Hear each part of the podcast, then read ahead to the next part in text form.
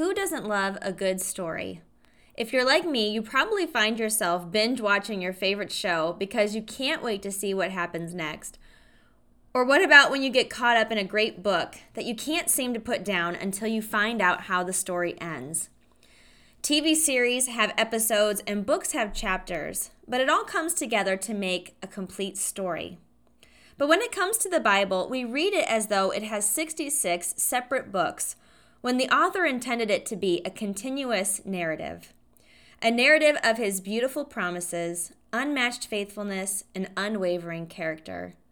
Today on Bloom, we're going to take a closer Middle Eastern look on how to read God's Word and discover how it is not meant to just be picked apart, but meant to come together as the best story ever written.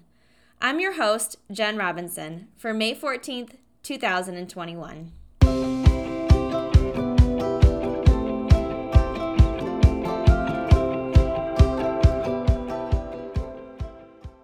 Welcome to Bloom. This is a podcast designed to inspire, encourage, and grow women in their relationship with each other and the Lord. So, we're finishing our two part series called A Middle Eastern Lens for the Western World. If you missed part one, you can check it out on Spotify or Apple Podcasts, as well as listen to other previous content. Don't forget to click follow so you can stay updated on the latest episodes when they drop. This message, A Middle Eastern Lens for the Western World, was inspired by a Bible study from Kristi McLelland called Jesus and Women. And it's also a bit of a foretaste of our spring men's and women's conference called Encounter, happening on Saturday, May 22nd at Grace Church in Middleburg Heights. The women's portion will be from 3 to 5 p.m. with time for fellowship afterwards. Global Grounds will be open in case you're wondering, so you can pick up your favorite beverage. We're going to have some time for worship and hear four short teachings on four women of the Bible and how we see God's character displayed in their story. And then the men's portion will follow from 6 to 8 p.m. If you're interested, you can check out the details on our website. It's gracecma.org. To make it easy for yourself, just type Encounter in the search bar to access more information and to register for this free event. You are not going to want to miss it. So, in part one of this series, we dove into how we Westerners approach scripture with the concept of acquiring knowledge, where the Middle Eastern culture reads God's word with a posture to be fed, to savor what God is saying, to take it in, to digest the message, and allow it to fuel their faith. We also spoke about idioms, common sayings and phrases that are familiar to our culture, and the importance to understanding these idioms, as well as cultural, historical, and geographical context when reading the Bible. We must remember the Bible was written in a completely different setting, in a completely different time. So, moving forward today in our journey to approach the word through a Middle Eastern lens, we're going to talk about the cultural contrast of systems versus stories. And I'm going to tell you a little bit more in a minute what I mean about that. So, when I was little, I loved listening to stories. Whenever my brother or I had friends stay the night, my mom would tell us bedtime stories of my brother Jason, who we called J Bob, the detective, Still not sure to this day where the name J Bob came from, but I'm pretty sure my brother would be so thrilled that I'm sharing this with you. I still call him that from time to time, even though he's a grown man of almost 40. But it's a license I get to have, I suppose, for being his sister. And then there was me, Jennifer the ballerina. And I somehow always ended up being the damsel in distress who would get herself into trouble and need to be rescued. And then my mom, of course, would also create special identities for our guests as well. And I just loved the stories that she would come up with. She would always be so creative, and I'd always would look forward to see how things would end. And growing up with these kind of memories, it made me see the world through stories instead of systems. So let's talk about stories versus systems and how they affect our approach to the Bible. By one of its definitions, a system is a set of principles or procedures according to which something is done, an organized framework or method. In our Western world, we place a heavy focus on systems. We have school systems, political systems, class systems, and economic systems.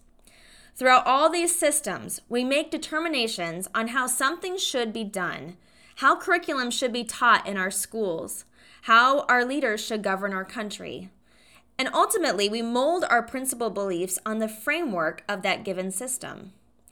Now, because systems are so engrossed in our culture, systems have naturally leaked into our churches and even our doctrine. Now, systems aren't a bad thing. Please understand that. God established systems too. Just consider the intricate design of our bodies, which contain numerous physiological systems required for us to function. But the flaw in being system minded when it comes to our approach to the word is that we tend to funnel our interpretations to fit our personal framework, our systemic way of thinking, without considering the story in its entirety. So rather than view scripture as a whole, we pick it apart and analyze it in small pieces. To analyze means to examine methodologically and in detail the constitution or structure of information, typically for the purpose of explanation and interpretation. Now, interesting language in this definition. It reminds me very much of systems. Again, this is not a bad thing to break down and unpack what a given text is saying, but if we fail to then take the text and view it within the greater narrative of the Bible, we might fall subject to a narrow minded interpretation of what it's saying. Now, because I think if we were to take an honest look, we would discover that more often than not, we tend to mold Scripture around our lives instead of molding our lives around Scripture. The Middle Eastern take on Scripture is not to pull it apart and analyze its pieces. Instead, the cultural approach is to synthesize the Word. Find out how each piece connects to see the bigger picture. In contrast to analyze, synthesize means to combine a number of things into a coherent whole. The Bible may have 66 different books, but they all fit together to create one incredible story. A story that reveals God's unchanging character, tells of his divine promises, and the eternal hope that we have in Christ. Imagine you're working on a puzzle. And I've never been much of a puzzle person, especially the huge canvas looking puzzles. I'm picturing the ones that have an image containing a lot of the same color, like a picture of a forest. So there's like 500 pieces of nothing but green leaves. Like that is so frustrating to me. I struggle finding the sense of enjoyment that people get from them. But I sometimes picture a puzzle when I think of God's Word. Not because it's something for us to solve necessarily, but more in relation of how 66 pieces fit together to display a grand picture, a grand story. If we always focus on just one puzzle piece, one passage, one story within Scripture, without putting it together, we won't catch the big picture. Craig S. Keener, author of Gift and Giver, The Holy Spirit for Today, once wrote The fact that our traditional method of extracting doctrine from Scripture does not work well on narrative does not mean the Bible stories do not send clear messages. Instead, it suggests that the way we apply our traditional method of interpretation is inadequate because we are ignoring too much of God's Word. Can we extract a verse and unpack it with what it's saying and how it applies to our lives today? Yes, we can do that. But we also need to see the passage in light of the biblical canon, how that piece fits within the biblical narrative as a whole, just as a puzzle piece fits into the picture. Now, you might be wondering why synthesizing scripture matters so much. So, remember back when I said our system minded approach could cause us to interpret scripture in a narrow lens? A lens bent toward our own personal framework of thinking. As I said, we are prone to mold Scripture to fit our lives, then we mold ourselves to what Scripture is saying. We can't just take a piece of the puzzle to fit into our specific situation without considering how that piece plays a role in the greater illustration. And I think, arguably, one of the most notoriously misinterpreted passages within the Word is Jeremiah 29 11, which says, For I know the plans I have for you, declares the Lord plans to prosper you and not to harm you, plans to give you a hope and a future. This verse is often plastered on our Instagram story with a pretty background. It's been a bumper sticker, it's framed and hung in our entryway. It may even be tattooed somewhere on your body. We love this prosperous message and tone of unshakable hope in God's plan for our lives. But if we just extract this verse and isolate it without bothering to consider any of its context within the whole narrative, we might think that this is a promise from God that we will always prosper, that life will be free from disappointment, discouragement, setbacks, heartache, and loss. God wants me to prosper. I want to experience having to live paycheck to paycheck. God wants me to prosper. I will never deal with the betrayal from a spouse. God wants me to prosper. I won't know what it's like to walk through the extreme grief of losing someone I love.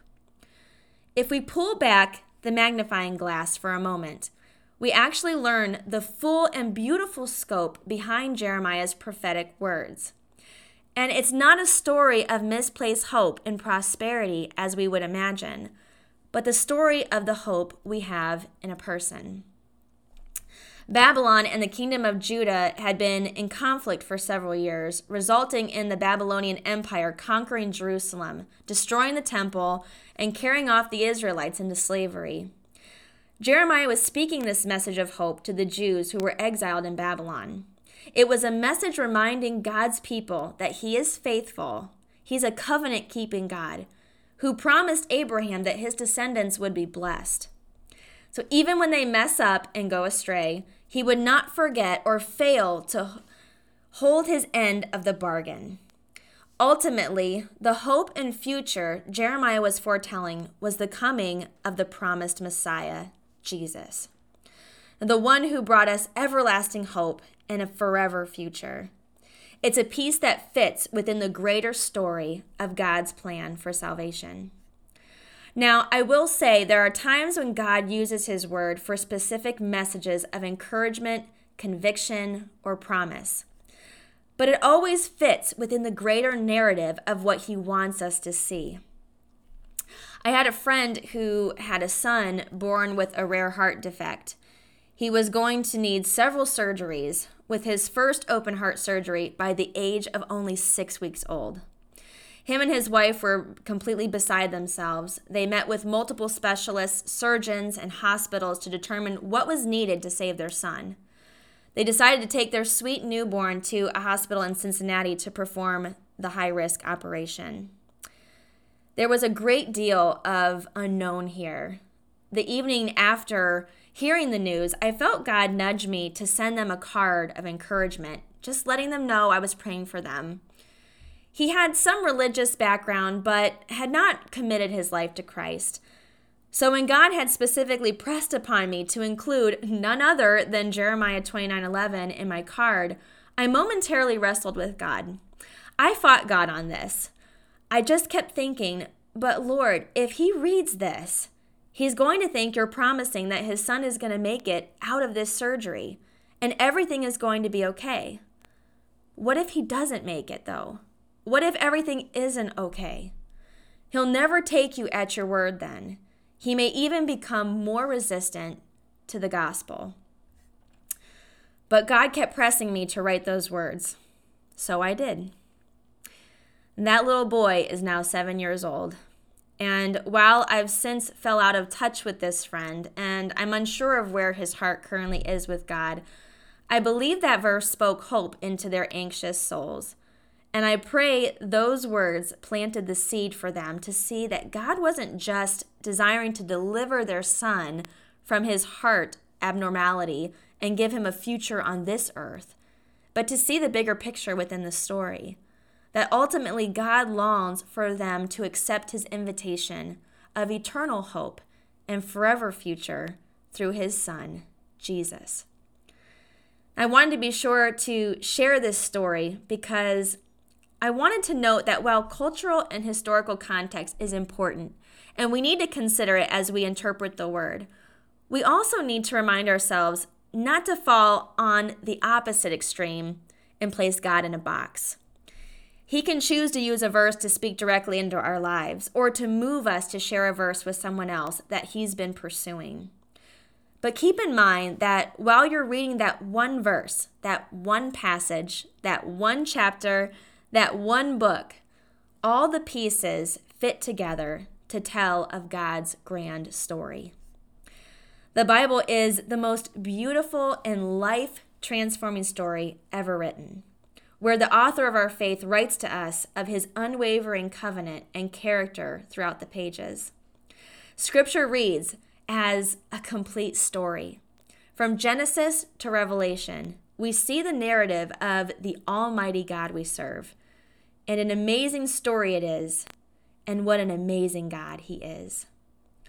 Now, as I mentioned in part one, I chose to discuss these culturally contrasting approaches to God's Word because at Encounter next Saturday, we will be challenged to read God's Word from a Middle Eastern perspective that doesn't ask what biblical woman's story tells us about ourselves, but what their story tells us about who God is.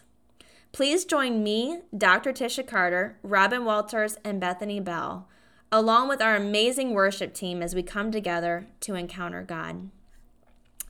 Before I wrap up, I wanted to announce that this is the only podcast for the month of May. Beginning in June, a new episode will air each month on the first Friday of the month. So please click follow on whatever platform you use to stay updated. If you believe this message will bless someone, I'd love for you to share this with them as well. And as you enter into your quiet time with the Lord each day, after hearing these messages about comparing the Middle Eastern lens versus the Western lens. I hope you feel encouraged to remove your Western lenses, at least from time to time, and see God's Word from a Middle Eastern perspective. I know for myself in this approach, I feel as though God's Word became all the sweeter. And I pray that you also taste and see that the Lord is good. Thank you for joining me today. Keep growing, and God bless.